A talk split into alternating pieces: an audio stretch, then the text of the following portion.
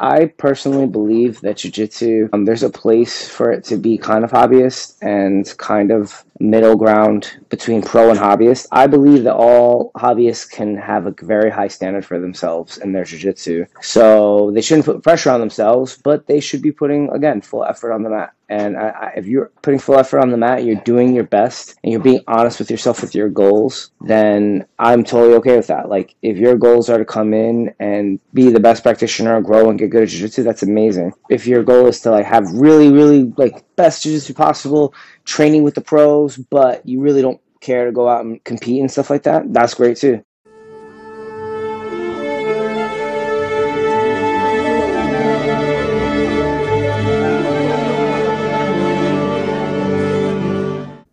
Welcome to Forever White Belt. I'm your host, Adolfo Fronda. Today, I'm honored to be joined by none other than Junny Ocasio. Junny is a jiu-jitsu black belt under the legendary Murilo Santana. He's been a dominant force on stages like Who's Number One, Kasai, Fight to Win, IBJJF, and many more. Junny now calls Unity Jiu-Jitsu School in the heart of New York City his home. After intensive training with the legendary mastermind behind the modern leg game, Eddie Cummings, Junny's insights into refining his leg system are nothing short of extraordinary. Today, we're going to explore this and so much more. We'll uncover Junny's perspective on the modern leg system, the power of effort, the importance of visualization, and the invaluable role of mental coaches in his journey. Plus, we'll touch on his ups and downs as a pro, the lessons learned along the way, and more. Junny's life story is as compelling as his jiu-jitsu journey. Growing up in a challenging environment in the Bronx, New York, he's triumphed over adversity, and in this episode, I was determined to focus on the genius of his jiu-jitsu, which sometimes gets overshadowed by his past. A prolific content creator with a staggering 15 instructionals at last count on BJJ Fanatics. And for those of you craving even more, his Instagram and YouTube channels are treasure troves of free content. And with that, I'm super honored to give you Junny Ocasio. Junny, welcome to the show, man. How you doing, man? Thanks for having me on. I appreciate you. Such an honor to have you on. I'm such a fan. Man, we find your jujitsu to be such a joy to watch. It's so much fun. Man, I really appreciate that. I guess for me, it's always nice to hear that somebody likes watching me fight because sometimes I get so like crazy in my head about being perfectionist that some days you know you don't you don't remember that other people like watching me fight. So it's it's definitely appreciated that people like to see me go out and I appreciate you. It's interesting that you mentioned that about being perfectionist. I've heard you in the past say things like you used to be sort of obsessed with winning all the time, everything. I got a sense that you sort of regretted that aspect. And I'm curious your advice to people in hobbyists, whatever may be, practitioners that are out there that, you know, they feel they need to win every role in the academy all the time, stress on everything in comps and, and et cetera. I'm in like a balanced place with that right now. So like um I I personally don't like to lose nothing. Like I'm a very competitive person, especially I think it's more competitive because um the amount of hours I put in and decades, you know, the decade I put in, over a decade I put in and sacrifice almost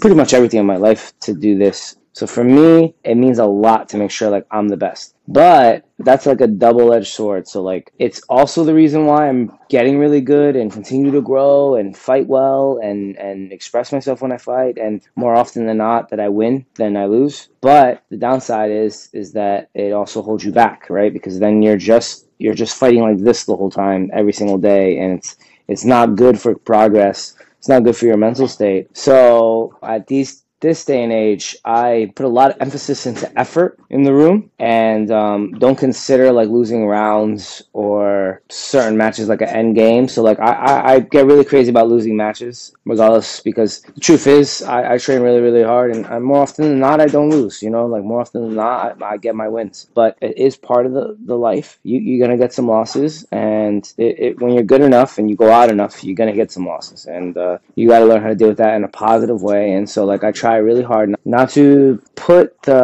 identity with losing with my identity of myself. So it's something I did in the past a lot and still struggle with a little bit. Like because my whole identity is jujitsu and, and all the stuff I do, sometimes you forget that you're an actual person and like you're worthy no matter if you win or lose. So it's definitely in a place right now where I emphasize effort over everything. It's like you don't need to win, you don't need to have to do this, but you have to put that effort in there. And if we do lose, it'll be because we lost. It won't be because, you know, we didn't try, we didn't cut corners. That's where I'm at in my head and, and in the past I wish I would just relax. Anytime I just relax, I usually do my best. Like I usually like go out and some of the fights where like I sub the guy like one minute or did some crazy shit in the fight. It, it was because I wasn't really thinking. Like I just trusted my training versus like putting so much pressure on myself and then focusing on the wrong things. And even if I won it, it was a shitty win or something like that. My advice to hobbyists is this is a really big thing. Everyone's different with this. I personally believe that jujitsu, um, there's a place for it to be kind of hobbyist and kind of middle ground between pro and hobbyist. I believe that all hobbyists can have a very high standard for themselves in their jiu-jitsu. So they shouldn't put pressure on themselves, but they should be putting again full effort on the mat. And I, I, if you're putting full effort on the mat, you're doing your best, and you're being honest with yourself with your goals, then I'm totally okay with that. Like if your goals are to come in and be the best practitioner, grow and get good at jiu-jitsu, that's amazing. If your goal is to like have really, really like best jiu-jitsu possible,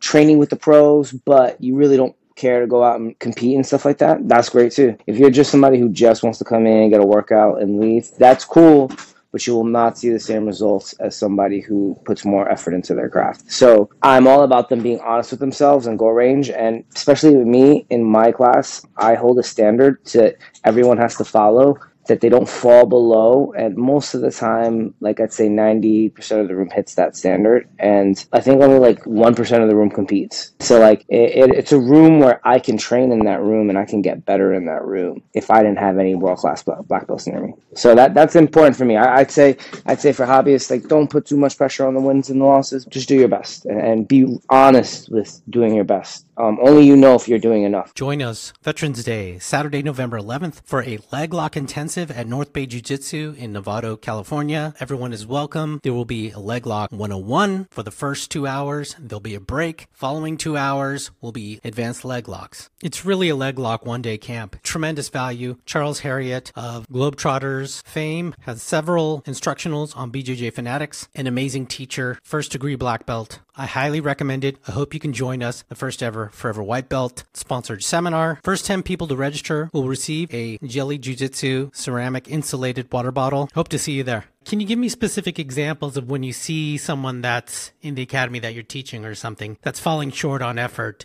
What does that look like to you? How do you define effort? So I define effort by not what you do, how you do things. So your effort can be like, I'm having a shitty day, but I'm gonna put effort when I get into the gym. I'm gonna block out whatever's going on. I'm gonna come in and I'm gonna get to my training. Effort could be like in between rounds instead of sitting there laying down on the floor, wasting time getting water, wasting time getting to your next partner, and then the round starts and then you don't get ready for like another 30 seconds. That's effort. That's how you carry yourself. If I put a four minute round on for you and the goal of the class is that I want short rounds so that everyone can do more bursts without fatigue. And you take longer to get to your round, longer to get water, and then you start your round at three minutes and 45 seconds versus four minutes. And then you do that for three, four rounds. That adds up to an extra minute. That minute for four days is four minutes. That minute for two weeks, those minutes for two weeks is eight minutes, and then et cetera, et cetera, right? Like it's how you do things. So, like, you can still talk and have fun and have effort. You can still laugh and train and have effort. So, like, when I go to the gym and I train and I'm getting ready, and I'm not, you know, I train every day all the time. This is my job, right? Like it's my life. But to say that you're in it every single day, that like you love, love, love it every single day, 360 is a lie. You know, like you do it like another job, and sometimes it gets to you, and you're exhausted, and you got to go in there, and you can't half-ass the workout. You got to go in there and say, hey, look, man, this, for this like next 45 minutes, I'm zoned out. I'm putting my effort into this, and the the little things can change that. If I'm in the room working out and this is uh, just an example, it's a little easier for me to show myself. And I start thinking, like, while I'm training, like, man, effort. And then I start thinking about some other problem or something else that's going on. Or I stop and look at my phone more like 10 times versus the like the little bit or i take forever to go to my sets or my posture is lousy during the sets those are things that are like i control so it's like same thing in class. So like if you go in class and your posture's low and uh, your energy's low, and then you take time to get to your rounds, or I say put full effort into your round, and you don't put effort into like doing that, and you just say you're doing your best, but you're not really doing your best. Like you're not really putting yourself to grow in that round or in that class. That's very important. If you're one of the people who are a little bit better than everybody, and then you're in the situationals. And if you wanted to get out every single time, you could, right? If you don't put effort into actually trying to put yourself in situations where you're gonna get caught and it's gonna hurt your ego, then you're probably not doing as much effort as you think you're doing. You're just feeding your ego. For instance, for me, I'll go into situational, and everyone loves if they get anything on me. Like it could be a sweep, it could be anything, and I get crazy about everything. But in those situations, my biggest focus is to do my absolute best and just give it my all. And most often than not, I'm upset because I should have walked this way, or the pressure should have been this way, or I did this and I got caught in a footlock this way, or I did my arm lock escape and I did this way.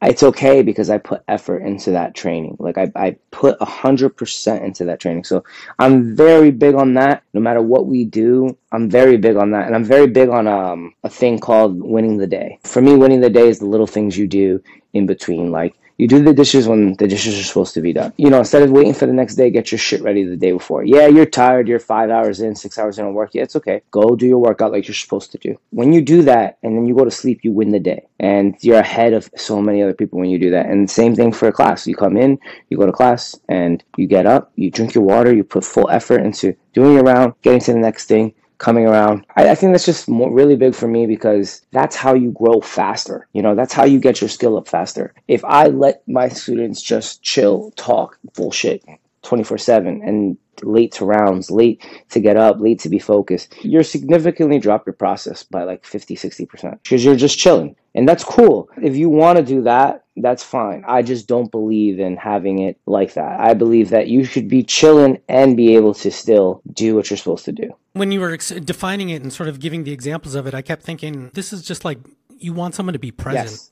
You exactly. want someone to be really mm-hmm. present. Yeah. Because think about it, right? Like, how can you give effort any other way? You can give effort and, and thinking about tomorrow or the next day or your job. The reason why people go to jiu jitsu who aren't like in love with like just being like a full time athlete or a competitor is because you get fucking lost. It brings something out of you. You're supposed to be there and be lost. You're supposed to have a bad day and go to jiu jitsu. And it could be hard and, and you'll leave there a lot less frustrated. And even if you are frustrated, you'll still be better than when you went walked in. And that's what people go there for, you know. So it's important to try to like let things go and go. And listen, let me tell you something. I I know what it's like to be very distracted and people don't know what goes behind the scenes you know? Like this is the first year where i'm really back my normal normal self. Um, before that the last two years in 2021 and 2022 i was going through some crazy stuff and i had to go out and perform every single day and it was hard bro. Like it was hard. So like i know what it's like but life won't stop for you for those things. So you got to kind of go out there and go. So like I try to instill that in my students so that another reason I do very big on effort is because when you tell somebody don't make mistakes or you tell somebody you got to be perfect don't give it up oh let's go let's do this that's cool. But if I say guys I don't give a fuck what happens I just want effort in the room. I want effort in the room. I want effort how you do this training. I want effort how you do this. And I really want you to be honest with yourself and know that you're doing more and doing your absolute best. Which one do you think is going to perform better? The one that says effort and, and structures it in a manner where it, in your brain it's like, oh, okay, I'm, it doesn't matter if I win or lose. I'm just going to go forward. And that's how I started switching up my teaching style, especially in like the last two years, especially after doing a lot of mental work, a lot of studying on myself. I just react better to that. And I assumed that my students would too. And, and since then, it's been a lot better. Are you, you know, is it, if you don't mind sharing, like psychologist, a mental coach, uh, Murilo himself, you know, or, or what, what do you? No, Murilo hasn't been there as much as um, I think that he wants to be. I think that he is a very busy man, and I'm also a busy person running the morning program. We are very similar and alike, so we pretty much train together every day, and we talk every day. But internal stuff to have to deal with me, I had to go out and get a mental coach. I think I had a mental coach, like an actual one, for like two years. I had two mental coaches for one year. Then I did a lot of, you know, I, I like to learn a lot, so I listen to a lot of podcasts that people bring on like you know specialists in their field and talk about a lot of things. And I also started going back and as a thirty seven year old male. I started going back and really figuring out what went wrong with me so long ago with all my trauma growing up and stuff like that. And knowing who I am and being real and honest with myself and what my goals were and because of that, I've been able to become a better person and be able to look myself in the mirror a little bit better and, you know, just grow from there. But for sure, I'm still working on it. It's a battle every day. affirmations every day. Still listening to a lot of things in the morning. I listen to a lot of audible books, very competition specific, and then also just kind of like very like trauma abuse and stuff like that from growing up, stuff like that. So that's where my mind goes, and I'm always learning. I'm always willing to learn. I'm always always trying to learn. I just had a call with one of my mental coaches that kind of like periodically checks in on me because I'm getting ready to fight, and it was a very very good call. Sometimes you know things in your head. It's just good to have somebody there, to, third person, to like see it through, you know, or like at least let it let it out. Experience pure, refreshing hydration with Jelly Jitsu's Jitsu Journeyer. Not just an ordinary water bottle, but a promise of peak performance on and off the mat with ceramic insulation. You see that white in there? That's uh, the ceramic. It's awesome. It makes whatever you uh, have in there taste like what it should. No weird metallic taste. With the ceramic insulation, you can enjoy clean sips that stay cold for 24 hours or hot for 12. Elevate your training sessions and reward yourself with a special 10% discount at jellyjitsu.com forward slash 10. Jellyjitsu.com forward slash 10. Your body at its best with Jelly Jitsu. You are a black belt under the legend, you know, Murilo Santana, and you are teaching at Unity in New York. Can you talk about Unity? What makes Unity uh, a special place for you? You know, it's a special place in my heart, no matter what. I think it's just Murilo's such a special person, man. You know, I met this man like almost a decade ago, you know, and when I met him, I had some potential and I, and I was, you know, I was still winning. I, I always was, I always had a lot of good success in jiu-jitsu. But when I found him, he just showed me like you can work harder. Your limits are like nothing. Like what you're doing is nothing. You could do more. And when he opened my eyes to that, it kind of like really pushed me to like really be better than myself. Murilo's a special place in my heart. He's just like an encyclopedia. Not only is he a great person, now don't get me wrong, He's one of the roughest people to be under. He has very high standards, but he makes you tough and he makes you really good at jiu-jitsu. So he made me good that I know that I can go anywhere in the world and teach a seminar and I'll be okay. Or I can write my instructionals. Like I've been teaching since I was a blue belt, white belt. So like it's been a long time teaching and he made sure that I was teaching since then. So without him, I wouldn't have had that extra practice and that extra like thing to like get ready to teach. He is absolutely amazing in his technique. He's up to date. You have a guy who's a middle, middle heavy, and he can fucking out the young guys that are smaller than him. And, you know, he's versed in every position to the point where, like, he could sit there and do, like, three corrections on you and change your whole game, you know? So he's just an amazing professor. And for me, he's really close as a, as a, like a brother. Um, I'm very fortunate to have him in my life. But Unity itself, the way it's supposed to be is hard work by good people, train your hardest, fight your hardest, be honest. And I like that. Like I like that you're supposed to train hard and you're supposed to like give it your all during training and you're supposed to have a rough time on the mats. And I came up through the first generation of Unity, so like I had the roughest time. And we're a lot nicer now than we were back then it's just a beautiful place that you're gonna get top notch jiu-jitsu and I, it's a place that you can be a hobbyist and have really good jiu-jitsu or be a pro and that that's important to me. Like i instill that type of thing in my class. Like my classes you know eventually when i open my own academy it'll be that type of place. It'll be a hybrid between a hobbyist and a pro training session every single class. It there will be not one class where you come in and you'll be like man i'm just this is like a just chill place. Yeah, it's not you're going to get top notch jiu-jitsu and then you choose what you want to do with it whether you want to be world class or not. Like you don't you don't have to be world class but you're going to get good instruction world class jiu-jitsu and, and, and that's important. So it's a special place for me and specifically the morning too because i built the morning up from zero people to you know having consistent morning program over the course of eight years. So it's been a very long time to be able to do that. It's awesome to hear that opening academy is on the on the goal list you know, I'm a little older than the other guys. As far as jujitsu goes, I'm old but I still got I take good care of my body. I'm I'm very active, very focused in my recovery and my um, athletic abilities, and pushing myself every day, being smarter, studying, learning from nutritionists, everything that I can possibly do to be my best athletic person that I can be. So I feel like I got a lot more years in me left, but at some point, next three four years, we want to start looking towards opening an academy and and moving on to that next phase of that. The reason why I haven't done it yet is just because I would have to take a little bit of time away from competing and I really just want to focus on myself because all that's remaining for me and my goals is just my last titles at black belt. Uh, the last like couple titles that mean something to me, and then I don't care. well, let's talk about that. Your last few performances and your thoughts on them. I know you're the, your hardest critic, but uh, can you share with us how you felt ADCC Open, etc.? Mainly, I've, I've lost two matches this year total. I believe I should have won both, so I'm very upset. I believe I, I lost my first match out against someone I had previously just beat at Worlds, and I subbed them in like three minutes, and I messed up my mental and the game plan and execution and poor competition decisions that made me lose a very narrow decision. And then I lost uh, ADCC Open one, and this is not a cop out, no excuse to my opponents. You lose, you lose, but I've felt a lot of people in Jiu Jitsu, and I know when I'm outclassed or like when I'm not. And I'm never outclassed, and I don't feel like I was outclassed at all. I felt like I was controlling a match, but I didn't really want to be there. Like I didn't want to fight that tournament. Like I just talked myself into fighting the tournament when I really didn't have any urge to do it. I'd heard you mention that you felt like you should be invited to the big game, and I, I kind of agree. And I got the sense that you felt like I shouldn't have to go to Open, but I'll probably do it. That's the kind of vibe that I was getting. That's what it was. It was like, um, so listen, I'm a competitor, and I earn every win, and I earn every loss, and so there's no excuse there. But you got to be honest with yourself, and I'm truly honest with myself. So when I came out in the beginning of the year, I had lost at Worlds, and I had put a lot into Worlds. I was leaving my ex, my ex fiance of 17 years that year. I I was in the process of moving. I had lost a lot of money that I had saved up for years on end, and it was a really rough time. And I had pushed through all of it, and I got to Worlds, and I had a really bad semifinal, and I just dropped the ball, and I got devastated. I was depressed, like I was low key depressed. Like I, I just didn't want to train. But you know, I, I get up and I train no matter what. Like I still got up, I still trained, but I was just angry, you know. And so my thoughts going into that first competition of the year was, you know, this person signed up that beat me, I'm to go fight him right now. And I'm to rectify that and prove to myself that I know I'm better than him because I had beaten him before. So I know I can do it, which is the worst mindset you can do.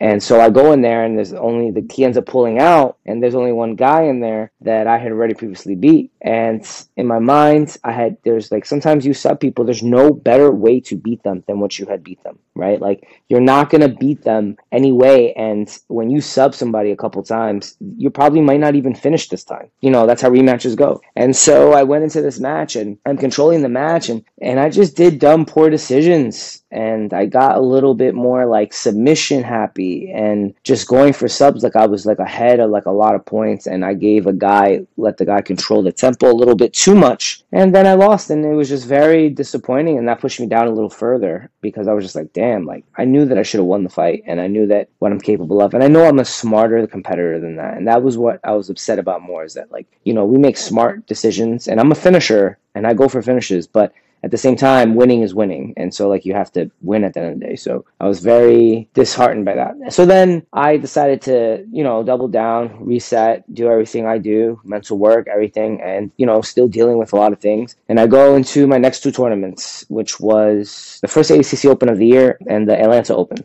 Okay, so there's a reason why I wanted to do the ADCC Open though the first time was because they had my weight class, my actual weight class there, so I didn't have to go up in weight class. And the one that I wanted to do last year, that was at the actual ADCC Worlds, I had gone there and I was in the process of that year. I was messing around with a nutritionist for the new diet, and everything was going great. But for some reason, there was two tournaments that fucked up it was Pans and it was ADCC. So for the first time in like 10 years, I missed weight. My body didn't drop the weight that it normally did. And I followed the thing and I was embarrassed, you know, like I was embarrassed. I didn't want to show up at the competition because I'm professional. Like I, you've never heard me not show up to a competition or not make weight. So uh, then I ended up working the, with the nutritionist after that and we fixed it, right? We fixed it. We figured out what went wrong. And, and since then, beautiful process of making weight. Maybe you had to go through that to deal with it, whatever. So I was very motivated for that match, that, that competition, because it was me fighting the weight cut that I had done last time that I failed. And it was me doing the diet, making sure it went well. And then it was me fighting the ADCC rules. So it was very motivating for me. And I went out and I had fun and I destroyed everybody. I trained really hard for it. And then I fought the following weekend and I went to the next one and I fought the Atlanta Open and I felt great. And then I was like, okay, well, at this point, I'm number one, number three ranked everywhere. I have all the points in the world for IBJJF. I'm highly ranked in IBJJF for my weight class. So there's no real reason to fight IBJJF unless till we get to the championships. Well, I only fight because I like to fight, but at some point, that gets old. You know what I mean? Like that gets old. People see you come out and you better off staying and, and working on your jiu-jitsu and coming out and doing the stuff that you really, really want. But I didn't do that. I was like, oh, I'll just go out and stay active And then the weeks leading up to it, there was worlds, and I'll tell you this. This is the true story, and I'm going to be real, really honest because I, I haven't really spoke about it. I saw worlds happen, and I started judging myself compared to some of the competitors that I have previously fought, and the way they either won worlds or they retired at worlds. And i was like wow they're retiring at like 27 and like i'm 34 and i started comparing us and then i got into like a deep hole. And then i started like feeling shitty about myself. Like i like what what have i done you know? And then i got really like shitty and i really didn't want to do tournament but you know i already was going to do it. And then all of a sudden you know you know i go into tournaments they cover you. Like they you know they're going to watch you. They're going to show up. Everyone sees your name on the thing. They pay attention. They want to kill you you know so it was just a lot of emotions and i went to a match that match and i made weight and it was an okay weight cut. It wasn't great. It just i just wasn't into it. And then i fought and i felt like I honestly felt like I really didn't want to be there. And I fought and I was controlling the whole fight the whole time. It was like I wasn't there and I really wasn't trying. Like I wasn't like yeah. You know, the irony here is earlier we were talking about effort and being present, and and you're giving us almost the definition right now of not being present. And when you don't, that's what happens. And you go in there, and then I I think I got uh, I was doing a crab ride, and I got overzealous, and he pulled my leg in trying to hold my leg for a knee bar, and it really wasn't there, and normally I would just switch to the next thing. Oh, okay, I go to the next thing. What I was so off and so like being aggressive in the wrong spot, and he caught my knee. It kind of was in, kind of was out, and it popped like once, but like I didn't feel like it was a tap, but I just tapped. I, I just tapped and walked off and went home. Like I flew back like an hour later. I didn't really care about like anything. I just wanted to go home. And so like that kind of showed me that i i'm like doing things that you don't want to do, like that you don't really want to do. Like what was the significance of going there to get anything? Because then like somebody will look at that and they'll just be like, oh, well, Junny sucks. Then I came back and I took some downtime. I took a week off. I took half, I cut my training sessions in half for like over a week. And I just trained in the morning and I did one lifting session and I just relaxed. And when I did that, I started realizing like, you know, I'm I'm still blessed. I'm still here. I still it was just being real about it. You know, It's even my girlfriend that told me like, hey, look, there's no reason for you to go out. I don't even know why you're going out because there is no reason for me to go out. Like I gained nothing from going to an ADCC Open and and winning. You know, when there's all these other guys that if I slip up once, they gain everything. I don't gain nothing uh, other than being like, oh, he's amazing and stuff like that. And at, at this point in my life, I'm not in it for cloud anymore. I'm not in it for like anything else. I'm just in it to hit my last little bit of goals that really mean something to me. So that's how my last couple matches went. And then I just went back and I stood down and I started preparing for some of the big competitions. And I went back to New York Open. I had a great camp.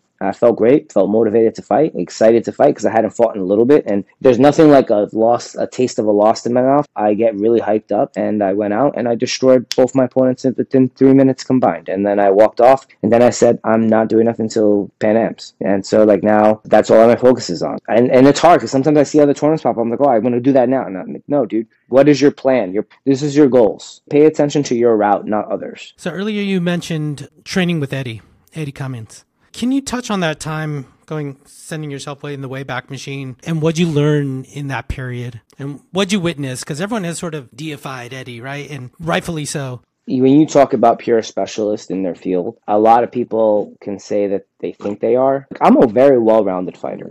I usually have an answer everywhere. Like I, I, I study to the point where like I know positions even if I don't do them. You do often get pegged as a, a leg uh, person, but I think the people in the know know better than that they, they peg me as that, but the truth is, is I train gi every day. I do get pegged like that, but it's uh, it's okay because that's a good assessment because they only focus on that, which isn't my main game at all. Like my main game is that like I, I have an A game in leg locks because I have a different style of them. But I've also was being exposed to Eddie. He's like one of the purest specialists I've ever rolled with in leg entanglements. I mean, I fought a lot of people. Like I fought so many people. His students, uh, nobody feels like Eddie. Nobody's ever felt like Eddie. I've never felt in danger like the way Eddie put me in danger. And because of that is the reason why I got so good and so comfortable fighting with the leg entanglements. And so like he made me very good and I learned a lot when he came. I think when sometimes people come to a place, people are so terrified sometimes from like just getting beat up at that game that they are so away from it. And I did the opposite. I ran towards it. And so like I was getting tapped left and right uh, every day with Eddie and we trained a lot together, a lot lot. and I learned so much from Eddie. And then when we talk about like if we rolled and you rolled somebody, and I don't want to ever get in that position, and I don't ever get in that position. So me Eddie roll, and I never want to entangle my legs. Okay, I walk away from the round. I'm awesome for not getting leg lock, but you didn't outclass him in his game. So when you go into his game head on, foot for foot, leg for leg, entanglement for entanglement, that guy's a mastermind and like he showed me so many things and then i was able to modify it and perfect things for my style and then add systems to it. It was a very special time. I was absolutely blessed i'm a Santana black belt i learned most of my hardest leg locks the core of leg locks through eddie cummings and i've been able to like really develop those and combine them together and make my own style, which is really, really grateful because not many people have that liberty to do it. And not just train under Eddie, like, oh, I train under, like, really go and train athletically in the room with black belts. I mean, three person switch for like an hour and a half. People don't even know how much rounds I got with Eddie, like 24 7. It was really good. And he definitely changed me and he got me ready for a lot of things. And without him, I wouldn't have been able to, like, really I was okay at leg locks before I met him, and then I got really good at leg locks, and then it was good. You know, like now people, you know, they, they respect it. I fought a lot of people. I fought Minari, I fought Jon Calestine, I, I fought Keith and I fought Gio, I fought everyone. Nobody feels like him. No one. To be honest, like uh, it took a long time for me to be able to like even go scrapping with him to even make sure that he doesn't get a leg. And so like it was really cool to be a part of him. And catching him in the heel hook is fucking hard, man. Trust me. Like it's I, don't even know if I even call him once. He's amazing, you know. And he showed me the Z lock, and I was able to really take that and catapult it into spotlight. And I was able to make a system, and that's why I always show him credit for that move because as much as I made the I made the system around it, that without him that would not be possible. Now, you mentioned developing game, some of which is based on others. Can you talk about that process? I know in the past you've mentioned like I've took I've taken some from Gordon, I've taken some from Eddie, I've taken some from Murilo, et cetera, et cetera, and I've made it to me. Especially when these people are not like your body type or your speed or, or whatever it may be. I think it's very important to remember that when you take knowledge from other people that you're probably never going to do it exactly like they do it. It's a very important thing to remember because like you've been doing that shit for 10 years. You feel like that. It's like me learning like an underhook from a judo guy and wrestling. Like I may be really good at it and I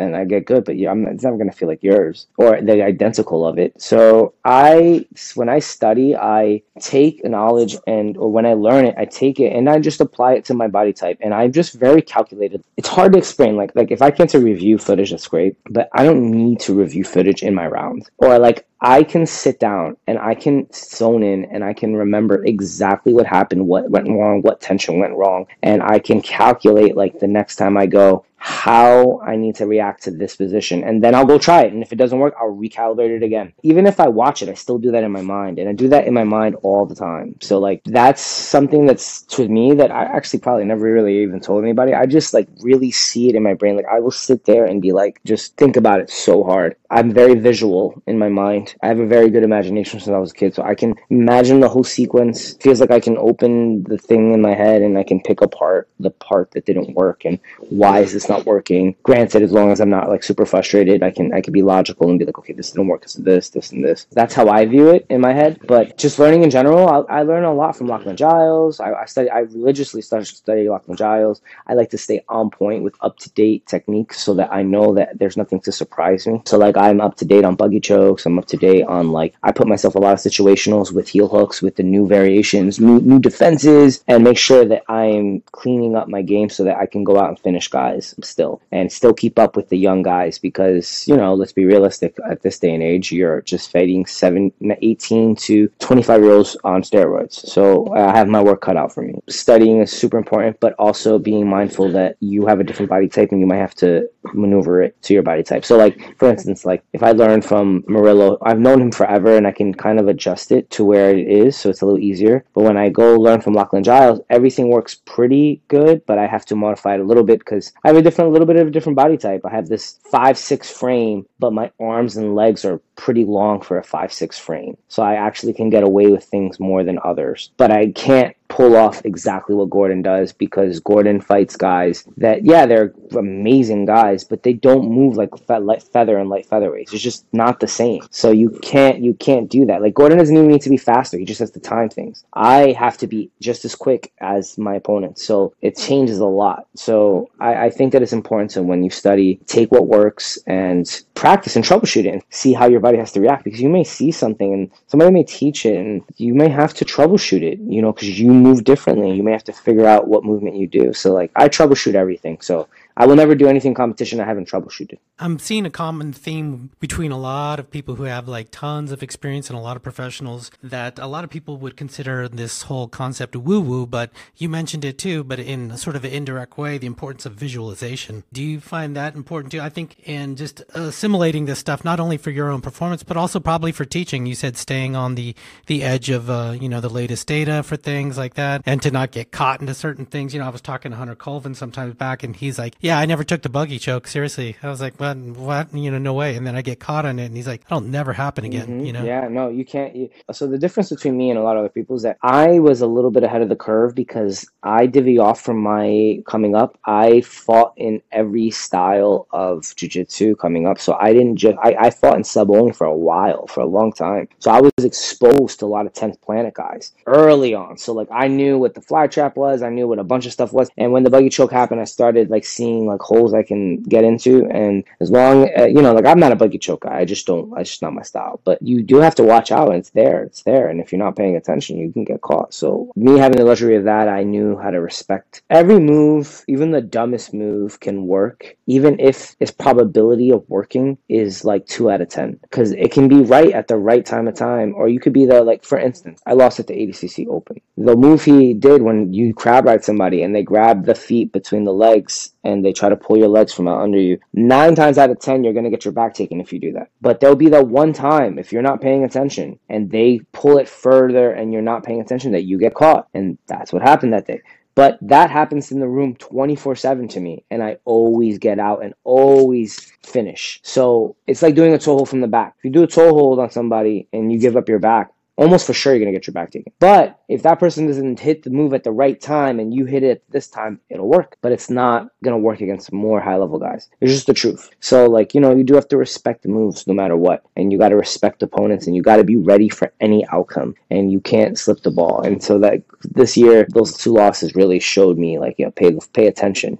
And the importance of visualization for you this is something I'm still working on. Um, I visualize a lot in fixing problems and in jiu-jitsu and all that stuff, but I also start practicing visualizing, you know, being like in the competition, in the final match, and getting to the match, getting to the arena. It's a very hard thing to do because your brain normally wants to put you in third-person view. And visualization is supposed to be in first person view. You're not supposed to think of it as like a video game where you watch yourself. You're supposed to be I seeing the hands and seeing the place and paying attention to the mat. And that's visualization. And then like really being there. And that's a hard thing to do. So I'm still working on it, but I try my best every day to visualize that I'm going to win my tournaments, that I'm going to win my fights, and that I'm amazing and I'm the best in the world and I've overcome a lot of things people can't. And it's definitely an uphill battle, but it's it's you know it's a battle that needs to be done. Where do you think the leg game is at now? What's like the current meta? It's kind of coming back around a little bit and where people are still hitting him. The thing is that this, at the time, like if you go back to 2019, the instructionals were not the same. They, they weren't existent the same. So in three years, you got a abruptness of information to the internet. And you got all these crazy techniques. Some of them are just wild techniques that people create, and some of them are very fundamental good jujitsu that is there. So you have access to this and you can study it and you can practice it and you don't need the person to be there anymore. So it evens the playing field a lot. So it's not the same. This is why I don't like releasing stuff anymore because my stuff is like gold, to be honest, and I don't really love to release it 24 7. But I think it's at a place where you can still have very effective leg locks, but you need to have effective leg blocks, effective defenses, and you have to have them up to date because a lot of things have changed since 2019 to 2023 Okay, so it's very important to remember that, and that it's against high level guys, the leg locks aren't going to do it alone. You're going to have to be a little bit more well rounded than just having the legs. Like I'm not going into like my competitions anymore, being like, oh, like if I see it, I'm gonna take it, but if it's not there, I'm gonna get the sweep. I think using the leg entanglements to get better positions is where it's at in jiu-jitsu right now. So like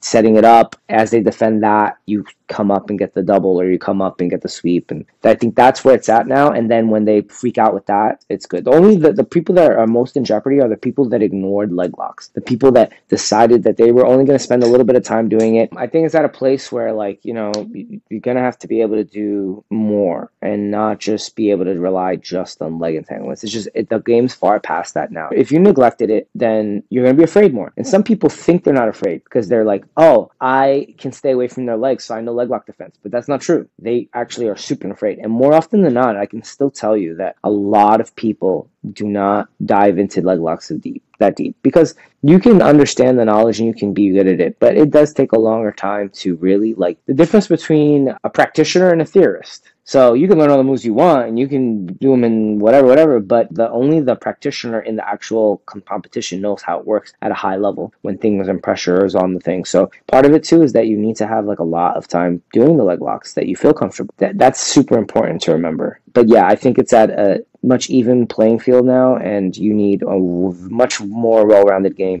You need a well-rounded game to funnel that back to the leg locks back and forth, right? So like a lot of the guys I see that are still doing very well with the leg locks. Um, what's the guys that just the ADCC trials, the European trials? He won the 77 kilograms. Joseph Chen.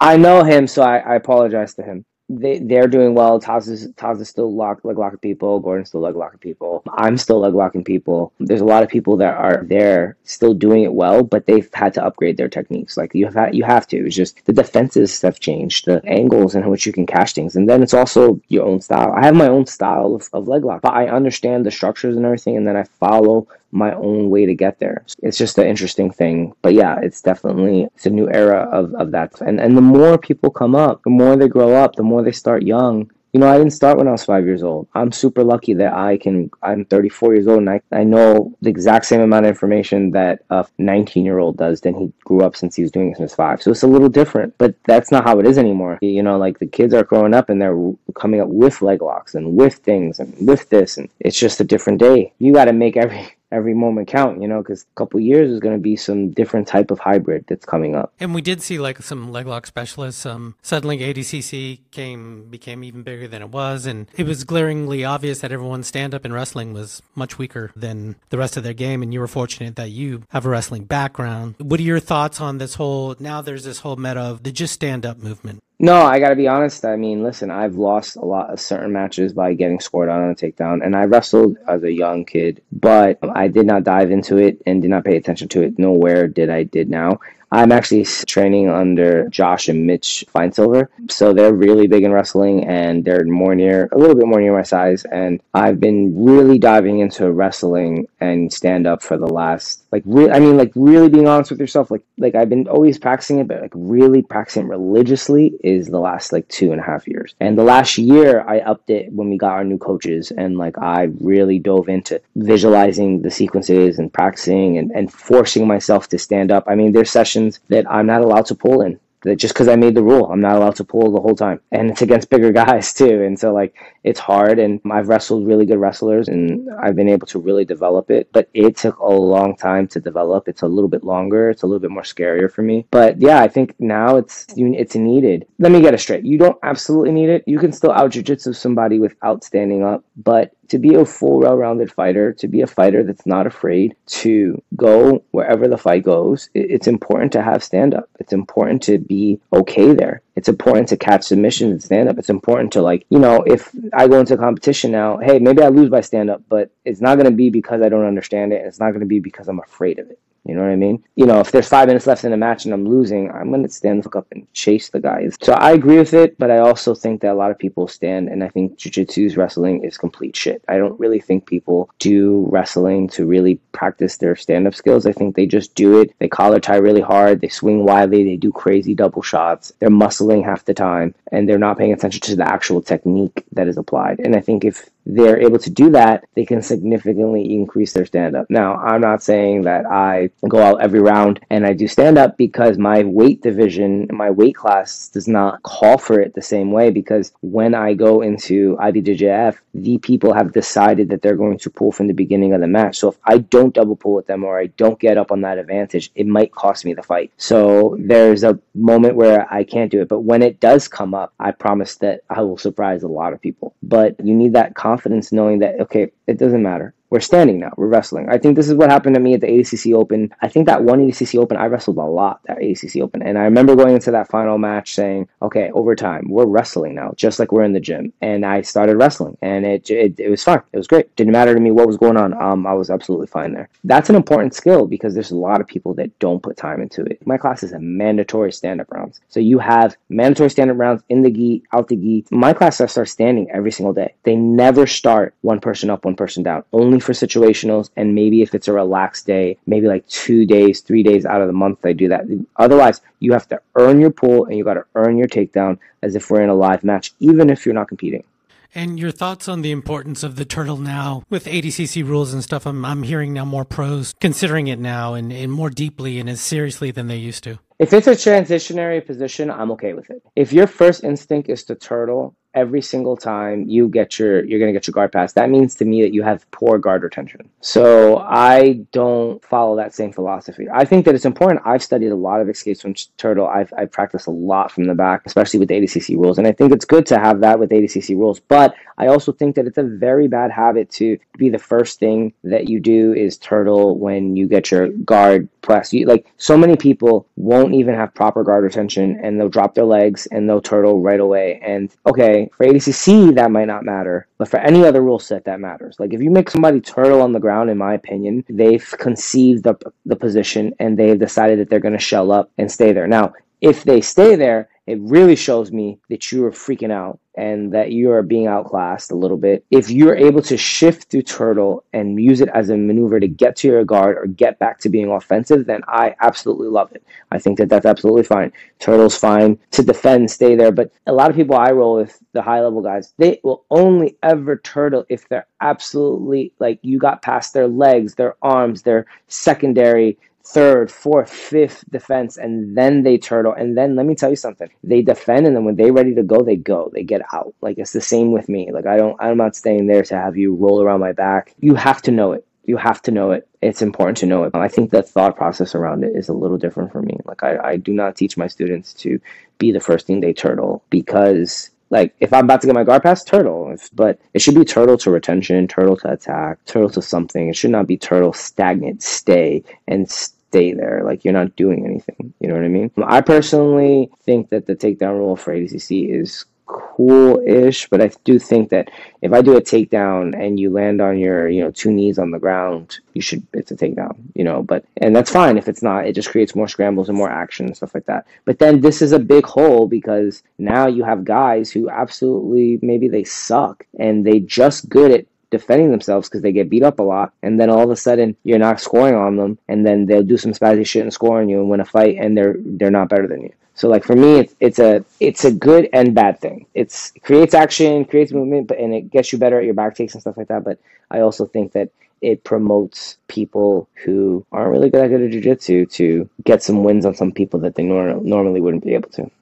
Can you give me like the priority in terms of leg entanglements or the leg game system, I should say? You see people get obsessed with leg entries. Then there's the stage of leg control right? Pinning, wedging, etc., stru- creating structures, whatever, and then finishing mechanics. Is there a priority in that sequence anywhere? Where should people be focusing on? The game's changed so much that like I think that like they all all those rules need to be like kind of intact. For instance, like if I get a heel hook bite and I can I'm I'm pretty good at like getting a bite and throwing my legs last the way I have the bite. So like there's ways to do that. There's ways to control leg and do the absolute finish last and there's ways to do that and use it for position.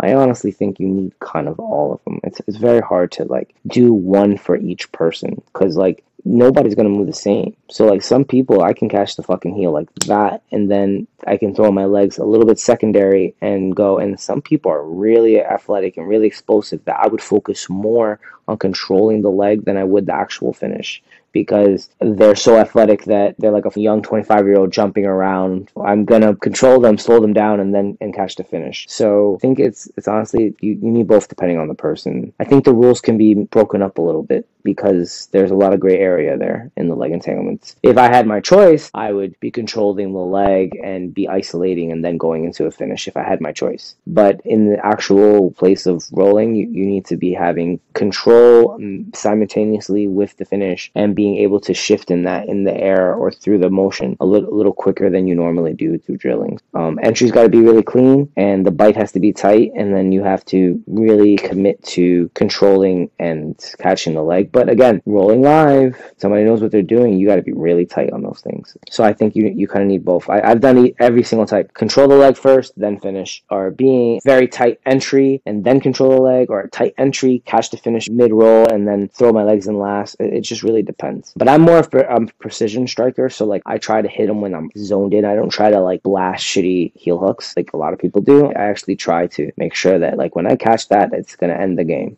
It always looks much more surgical with you.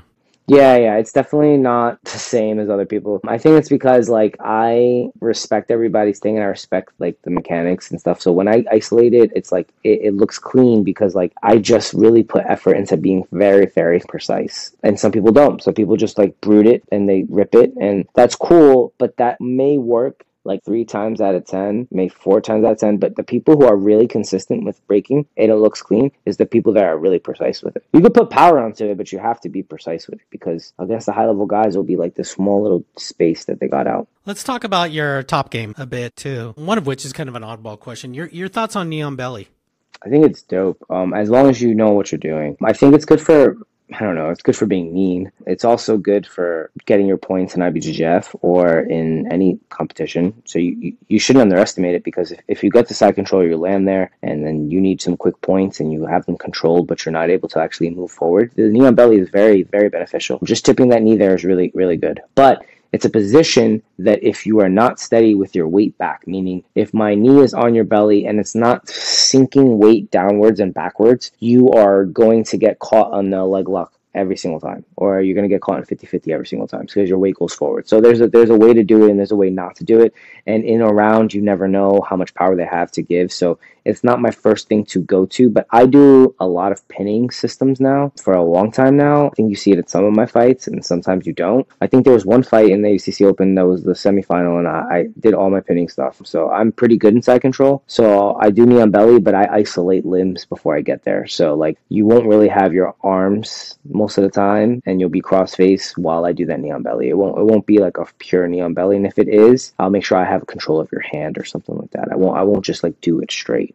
Now, some fallacies of jujitsu. I'm, I'm curious. I've heard people say things like uh, there are some moves that work in the gi that don't necessarily work so great no gi, and vice versa, right? Some examples which we can debate or you can debate it. Some people sometimes say that closed guard, not so great, no gi anymore. Reverse De La Riva, I've heard, not so great, no gi, or makes you susceptible to some leg stuff. And don't just focus on those two examples. I'm just curious what other, I mean, you can, but what other things that you've seen or, or may perhaps considered, or is that just sort of old thinking? I think that reverse De La is kind of like De La It's like a it's a movement guard. You don't need to stay there forever. Like you can get a lot of trouble being a reverse De La man, for sure. Like um, especially gi and no gi, eh, both. See, for me, it no man. I train both. So all right, first off, let me let me just say something about that. Like I'm a Murilo Santana black belt, so that should speak by itself. I mean, people know me for no gi, maybe because I have had more success in no gi in the higher level stuff. But I've been fighting gi since I started, and I fought more gi tournaments and more gi matches all the way up to 2019 until I, that's where I really split to like a little bit more no gi. I love the gi.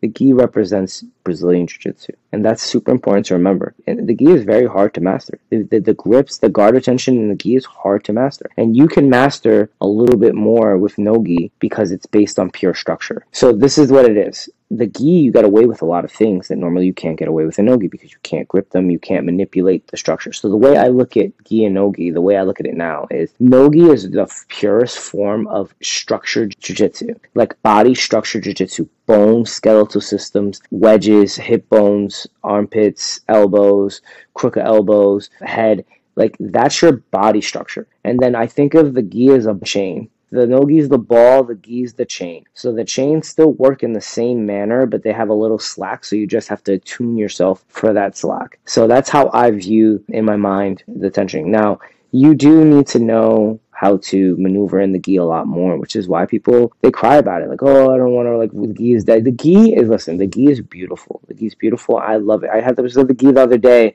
and I was like, I wanted to train more in the gi because I hadn't trained in the gi for like four days because I'm getting ready for Pan Am. So like the last two weeks for Pan Am's, I don't do anything but specific training. But normally, I start my week off Monday, Tuesday, Tuesday, Monday, Tuesday morning, and one session on the weekend is gi pure gi. Don't do any no gi. And it's just a beautiful thing. I like to stay up on my gi training so if when I do want to go to a competition, I'm good. But the gi is like super important. But translating transitions, like you're not going to be able to learn. You, you need to be able to do that. You need a high level person in no gi who follows the structures of the current systems in place for nogi, meaning single leg X, meaning leg locks, meaning space distribution, all that stuff. And then you need a person who is actually high level gi to be able to throw those two together. If you just have somebody that's okay at gi and does gi but does like no gi style of gi is not the same. I'm fortunate enough to have very high level gi and I'm able to play with that 24 7. And honestly, for me, I know people say like you don't have to train gi to get your no gi better, but like it really does make my no gi better. Like I learned so many more guard retention things in gi, and all the stuff is based on gi. And then when you throw it into no gi and you put the structure into place, they have nothing to grab. It's so much easier to get out. So I believe in doing both. But I think translating to gi is you just have to be have somebody there that is actually knows what they're talking about. Otherwise, you're just going to get false statements in the gi. Like you need to be able to have updated guard attention, updated passing in the gi, and also being able to go through those back and forth. You just need a high level person for that. Now, staying in positions that can cost you trouble. The game has changed. Yeah, every game has a hole. Like you can stay in De La Riva and push it down, two legs down, be in good squat, and be able to show both sides, and you're good. I personally don't like to stay in reverse De La that much these days because it is very like if they know what they're doing, it's very hard. Usually, if I stay there, it's because they're forcing it or I'm taking a second to transition to something else. My favorite guard to play that I think is universal in Gi and Nogi is K guard. I think K guard is one of the best guards you can use transition wise, but widely used wrong. I think a lot of people use it very wrong and they get away with athleticism versus actually knowing how to use the K guard to their, their advantage. I think the K guard is very applicable, but it's a mixed guard. You can't have K guard without reverse De La Riva and De La Riva. You need all three. They're transition guards. The only guard that's really stagnant is close guard. Close guard stagnant, but any other guard, in order to move, you can't just hold them there. If they know what they're doing, they can't hold there. Maybe X guard is a little bit more stagnant. Maybe butterfly guard, you could stay a little longer. But again, I'm um, not really a butterfly player. I play a, a little bit to sweep, but if I'm not sweeping, I move on to playing my K guard or De La Riva reverse De La Riva. I made up a system called reverse K guard, which is all the K guard stuff to the inside which I replace my reverse La Riva with and do reverse shallow K guard. So I do like it's kind of like all the moves you can do reverse La Riva, but because I wedge my foot on the inside of your leg like I'm doing a shallow K guard on the outside, it gives me the ability to control you by your limb and then therefore go from there and get all the entries that I need. It's a guard I took a long time to develop, like a real long time to develop, like getting smashed trying to develop it. So like it's one of my things I like to do. I think that that's a very good guard to play with, but I don't believe that any true guard is stagnant. You know, like if you stay in K guard long enough, it you'll you'll get beat. You'll stay in De La Riva, you stay in reverse De La Riva long enough, and you don't know how to offset them, you'll get beat against somebody who knows how to shut it down. So I think that you should be able to switch between those. You need to be able to be great at one, but versed in enough with the others to funnel it back to that one. So like I'm not the most amazing De La Riva player. When I say like my De La Riva is like a seven and a half out of ten, but it leads into my ten on reverse De La and K guard. Like reverse De La and K guard, I can blast and I have like hundred percent moves. And even in De La I have like ten out of ten moves that I do but it all can shift back to K guard. So like I can K guard through that, through reverse De La Riva, through the inside, through the outside, and, and that's what makes it a little bit more dangerous for people, right? Because I, I, I can do it both. If you only have one, it's not good. You, you need to have a understanding that when you defend De La Riva, a lot of the times they shift to reverse De La Riva. When you, you shift to reverse De La Riva, you defend reverse De La Riva, they shift to either De La Riva or K guard. And then when you defend that, you start getting into like other things. So it's important to remember that. You don't need to be an expert in everything. You don't. You need to have an understanding though of the structure and what's going on so that you can apply and defend and be able to shut it down if it comes up. So like I'm not the craziest half guard player, but like I religiously play half guard sometimes just so that I make sure that I'm up to date. So when you do blast that, I know what's gonna happen. It's important. So, Junny, can you tell me a time that you wanted to quit and why?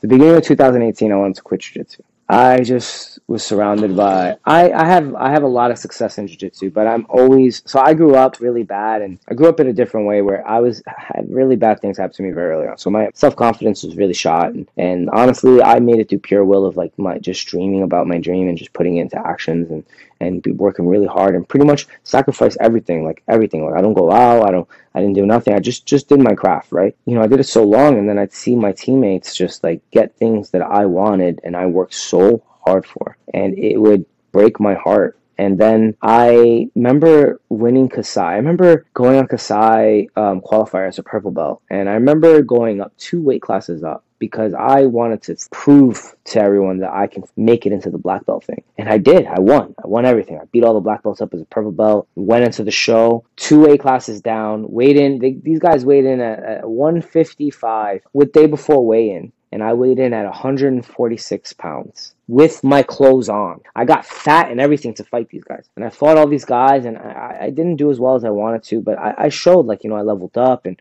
and that I, I was really good. I got my brown belt. And then I thought I was like, you know, pretty awesome. I got invited to EBI. I remember I invited to EBI and I decided again, this is this goes back to something else. I, I invited to EBI and I went to go to do this small competition. I had no business doing. I was like two weeks out from EBI, a week out. I go in and I, I sub some guy, but I wasn't training that much gi at the time. And I decided that I was gonna go into a gi match, one gi match that they asked me to do, and I was like, oh okay, whatever. Didn't care, and it was against somebody I had beaten before, so like I was like, ah, whatever. And I remember going in the match and I didn't want to tap during something, and I popped my knee really bad. It was the first time I popped my knee in a knee bar really bad, and I couldn't walk within an hour. A week out from EBI, and my professor, you know, where where I'm, I'm devastated. And then I ended up going to get a lot of work done. I rested a little bit. I I took I took a lot of painkillers, a lot of real heavy painkillers to hide the pain to to go fight because I didn't want to pull out the fight because it was unfair to my opponents that I was gonna not be there, even though it was a dumb thing at the time. I should have just pulled out, but I was young and I, I was I wanted to be there. I wanted to fight, so I tried my hardest, but I couldn't I couldn't fight the way I wanted to. So first round I had Jon Calestine, and I and I never fight on my knees. So like I don't fight on my knees, right? Like like I'm not one of those fighters. So I fight that fight. I'm not really into it. I knew I knew I was gonna get tapped from the beginning of the match because I knew that my knee was fucked. I knew I knew I cannot move the way I needed to move to beat this guy. So what do you do against someone that you know that you respect? He's good. He's he's amazing. But like you pop your knee to the point where you couldn't walk two days ago. So I go and I do and I lose and and I was devastated and it shit really broke me. I I stood home from training. I mean complete training. Like I didn't train for like like a, like a week. I avoided pro training. I taught my class and then I stood home and um I didn't go back. And Murilo stopped me and, and had a discussion with me after like a week of me not being in training. And he was just like, look, told me a lot of stuff and how people like, you know, didn't want to train at this point. And he just told me, look, you just, we got to go forward. You know, we got to come, go back. We just got to keep going. So I did even though I was not into it. And then what ended up happening was after that knee bar that year, I had pulled my meniscus in training while I was training gi, and I went to do a throw by, and my meniscus completely ripped, and I had a bucket handle tear, and so I had to get surgery now, and I had to choose between getting stitched up or surgery, and the stitched up was like six months to a year, and then didn't even they guarantee that I'd be back. So I ended up taking it out. I studied religiously how to do the pre PT and the after PT so that I can do come back to competition within a mo- within a month. And then I had two matches at, like set up back to back weekends coming back. And I was so driven that I was like, I'm gonna do this. And I did. I cleaned up everything. I made it to those fights, and I would say I was at about like 95%, but I was like religiously, like I was like committed to coming back strong. And I want, went in and we fought in finishers. I fought Ray, um, Stingray from 10th Planet, and I beat him. And much respect to Ray because I love Ray. Ray's such a good person. And then and we went to overtime, and he subbed me, and he won. And I was like, oh my god. And Ray's good, man. Like Ray's jiu-jitsu has gotten so good now, and like I respect Ray so much. And Ray is really good at overtime rules. So like Ray gets your back and he tries to choke you. He, he he can finish you, dude. Like I don't give a fuck who it is. I've seen him finish a lot of people from there. Good people. And then the next weekend, I was doing the qualifier again. So I was supposed to be able to go right into Kasai after fighting the other one and just be in the tournament, but they denied, you know, in politics, they denied me that and they made me fight Ethan, Ethan Crelinsten the next week. And I fought Ethan Crelinsten the next week. And, I, you know, like I was still, you know, my knee was still fucked up. And those fights, I had to drug myself to fight because it was like, it was a little painful. So I went out there and I fought and it just, I got a little bit too emotional, rushed the match and I lost. And then I had to relive those highlights, I think the whole year. I had fought the least amount in 2018 and I had won the tournaments, but I had lost my major matches. And because of that, it put me into like a really bad downward spiral. And I was dealing with a lot and, and a lot of people don't know that. They don't know that i was on that stuff. And and i never to this day i'm saying it now but i never made that an excuse as i lost. Like i just lost. Like no matter what happens when you enter a fight regardless of what the circumstances are you either win or you lose. And i i lost. That's fine. But i ended up wanting to quit really bad that after that. Like I just was like, this is it. I'm done. But you pushed through, and uh, it was very rough for me coming in because all my people that I started with, I started before a lot of people at Unity, and they all got their black belts before me, and I was very like held back, and and Murilo made sure I was really good before I got my black belt. And it was very hard for me to like sit back and watch that happen. But looking back at it now was the right decision because, you know, Murilo, you have to trust your instructor to know when you're ready for that level, regardless of your results in competition or what's going on. So he held me back and, and it was me dealing with that. It was a lot of jealousy at that time and it was a lot of like me comparing myself to other people, which is a lot of my downfall. And then I ended up coming back and and then I went back to training and I was like, okay, I man through it. I went back to training. Someone I knew at the time sat me down and was just like, do you believe in yourself? Like, do you believe that you can do what you think you can do? Because you've done so much already. Do you believe you can do it? And, you know, I said I do. And she's like, you know, like that's the only person that really matters. Because I want everyone to believe in me. I want I want to prove everyone wrong, you know, everyone. Part of me always drives off that because I could always remember when people deny me. Even now, people don't give me the credit I'm deserved. So like it really pushes me to like go. But at that time it was really bad. And I ended up saying, okay, I'm gonna come back and I'm gonna train, right? And I'm gonna get back on the horse. And then this is what happened. I, I ended the year really well. Bounced back. I was fighting. I won all my fights towards the end of the year, and I was like winning invitationals. I won Kasai fights. I won everything. It was good. I got my head back on straight. But then I got I got my black belt, and then I got invited to the Kasai qualifier, and I went in there and I performed well. I beat back Calestine for that match that I lost and I fought Gio, I fought Minari, and it was an awesome night. Um, I got second place. I had to fight my teammate in the final, and I lost, but we you know, I had second place and it was okay. You know, like it was a good outing for me to come out on my black belt. And then I went to Pans and at that time, during that time frame, I had I had a lot of pain in my sciatica nerve and I was switching to functional patterns to fix all those things. And it went away during that time frame and then it came back for Pans. And then but eventually it went away again forever. Like for right now, and I haven't felt it since. But I lost Pans and then I was obsessed at like at this time, you couldn't heel hook and IBJJF, and it does change the way you do your game no gi. And I wasn't as good as I am now at jiu-jitsu, to be honest. And I'm going to explain this. I was like, I want to win the European and I want to win Worlds. And I needed points to get it. So I had to travel and go fight all these things. And I ended up taking third at Europeans and it broke my heart. And I ended up taking third at Worlds and that broke my heart. And then when I came out in the beginning of the gi season, I think I lost my first match at black belt. So like I won black belt debut. I did really well my black belt debut. Lost the competition for the first Pan Am's. Then I beat the New York Open. I beat the Mexico Open. I went to Mexico. I went to New York. I beat everybody. And then I went to Europeans and I lost in the semifinal and I got third. And then I went to Worlds and I lost in the semifinal. And I really regretted that day because in the semifinal I was so so concerned with so many other things, helping other people coach, and I wasn't paying attention to myself. My weight cut system at the time was not healthy. It was was not healthy as it is now. I just had a bad showing. And so then we went to the next year and then COVID happened. So at that point in 2018, I wanted to quit. At the end of 2019, I wanted to quit. And I remember being in COVID and I was training in like my little pod with my professor Murilo Santana and Levi and my training partner Scott. And they're all bigger than me. And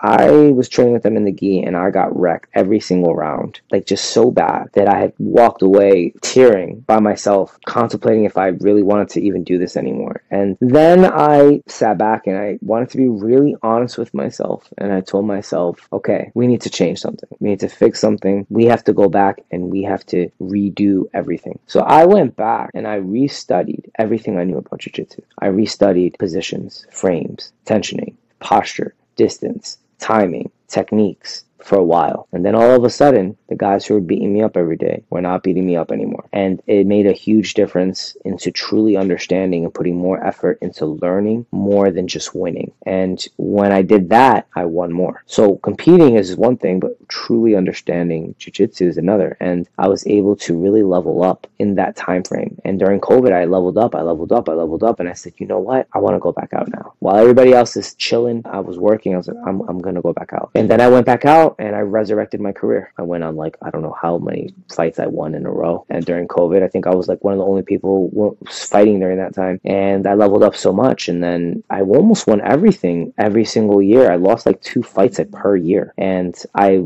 medaled in everything. I'm a medalist in Worlds for three years in a row. I'm a medalist in Nogi Pans. I'm a medalist in Europeans. I'm a medalist in everything. So like even though we didn't win it, we are very at the top every year. I was able to resurrect my career, which made me fall back in love with jiu-jitsu. It made me understand that I had gotten lost and strayed away from actually learning the craft and putting more effort and time into my craft and not rushing the process and being honest with myself and what my goals were and if I was really going to be good, really good and understanding, comfortable and confident in myself that I'd have to really go back and redesign myself. And I had to do that. So imagine doing that at black belt. You had to go all the way back to black belt and then go back and redesign and re-study everything. And then from there on, I really just dove in everything. I gave everything I had to my craft and really paying attention to like what works and game planning and, and, competition. And then there was a Kennedy lost. I lost to Kennedy and he snapped like my winning streak at Fight2Win after like winning like I don't know like seven matches or something like that. And that made me study even more. And then I fought Mikey Musumeci and I lost, but I, I felt really good in that fight. I felt like we were equals. I didn't feel like I was below him at all. Actually, I feel like I'm one of the only people that actually can go jiu-jitsu for jiu-jitsu with him. But preparing for that fight, I had studied more jujitsu than I had ever studied into my life. Like I had studied everything that you could possibly think of. So I needed to be ahead and know how to counter every single thing that he was going to do and then be able to go, which is I think the reason why I was able to hold my own with him was because I knew where he was going, where he wanted to be, and I got there. I was able to stop it beforehand. And to me, Mikey's like the go of my weight class. So like it's important to remember that fight leveled me up and feeling the way he felt and feeling Arthur, it leveled me up even more. Then I went even deeper in studying. And, and since then I just just make sure I, I just honest with myself and just study. And now I'm able to be very, I got very efficient, very good, very fast. And I wish I would have done that during my earlier years. I wish, I wish there was the content, but there, at that time there wasn't the content. Like, like there was no content. You couldn't study. But at the time in 2020 was when instructions really came out, and I didn't waste any time on that. And I started taking things from my professor, things from this, and just mixing it and really sitting down and playing. And it took a long time, but it really paid off. And I can actually say that I am a very well-rounded practitioner now at a very high level than what I was. Like if I compare myself to my 2019 or like any of those things that I won so many things, I was shit. Like my jiu-jitsu was horrible. Now I feel like I can go with anybody, anywhere, anytime, and I'm I'm, I'm very knowledgeable in gi and no gi, and so it's very important to be there. So those, those are the times I wanted to quit, and those were the journeys I went on throughout the last couple years. And then after 2021, I had to deal with a lot of things things and not winning worlds and not getting my goals that I want really don't sit good with me. But I know that I'm in, in a better state with a lot more mental perseverance and a lot more mental work and understanding of myself that I know that I will get there and I'm going to get it. And I just got to keep focused and follow my route and not really worry about what other people are thinking of me.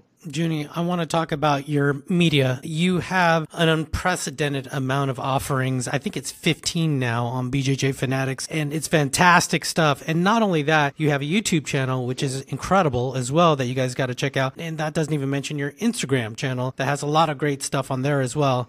Yeah, so I have 15 instructionals on BJJ Fanatics. It's crazy to say, which is why you haven't seen nothing from me in like at least two, three years. But I will release some new stuff, maybe one or two on BJJ Fanatics. But I promise you, the Junny Lock instructional is coming out. So I'm super happy about that. I will have that recorded very soon, and I will have a whole new system for that. But on the platforms that are currently available, I have BJJ Fanatics 15 instructionals, of which I show you a lot of variations, a lot of thought process, and a lot of systems. One including the Z Lock, which is probably the most unique instructional I have. To this day, it is one of the most updated versions of the Z Lock that I made in 2020. I'm gonna come out with another one, but for now, that that one's really good. And my up to date passing stuff, um, it doesn't really have that much of my gi stuff, which I'm ashamed to say. I really want to put my gi stuff out more, but um, there's still a lot of time to do that. And then on my YouTube channel, type in Junny Ocasio, and on YouTube, and it should come right up. We have hacks in gi, in class, live rolling. I at least post like once a month to keep the content steady, but not give too much. But you guys will get content of rolling, or you'll get some shorts. I offer a lot of motivational posts on my Instagram, so you're always going to see me give you motivational posts, sponsored posts, and then you're going to get techniques and you're going to get class films of class on there as well. So I have a TikTok as well. I don't run it, my girlfriend runs it. So um, if you try to talk to me on there, you are not talking to me, you are talking to my girlfriend. But on the TikTok is you get all the same content that you would get on YouTube and a lot of the stuff on Instagram. So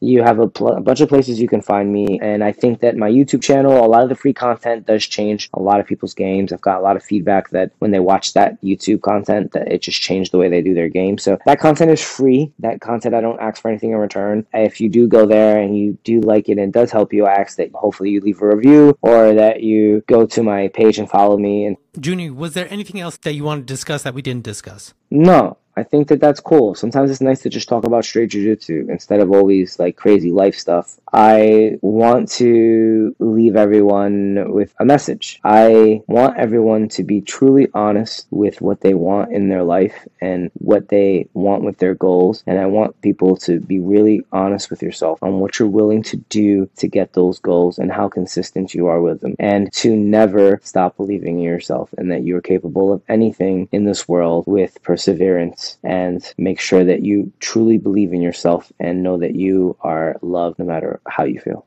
That's beautiful, man. Thank you so much for sharing that with everyone. Well, everyone, I am your host, Adolfo Fronda. Like, subscribe, and do all the things and all the platforms that you're listening on or watching. And we really appreciate all your support. Consider subscribing to the VIP stuff for censored free, no ads, early release stuff, and some outtakes. And uh, Junny, I, I can't thank you enough. Uh, it was such an honor to have you on the show and to have this conversation with you. It means the world to me. Thank you so much, man. Thank you so much for having me on. All right. Thanks, everyone. See you guys next time.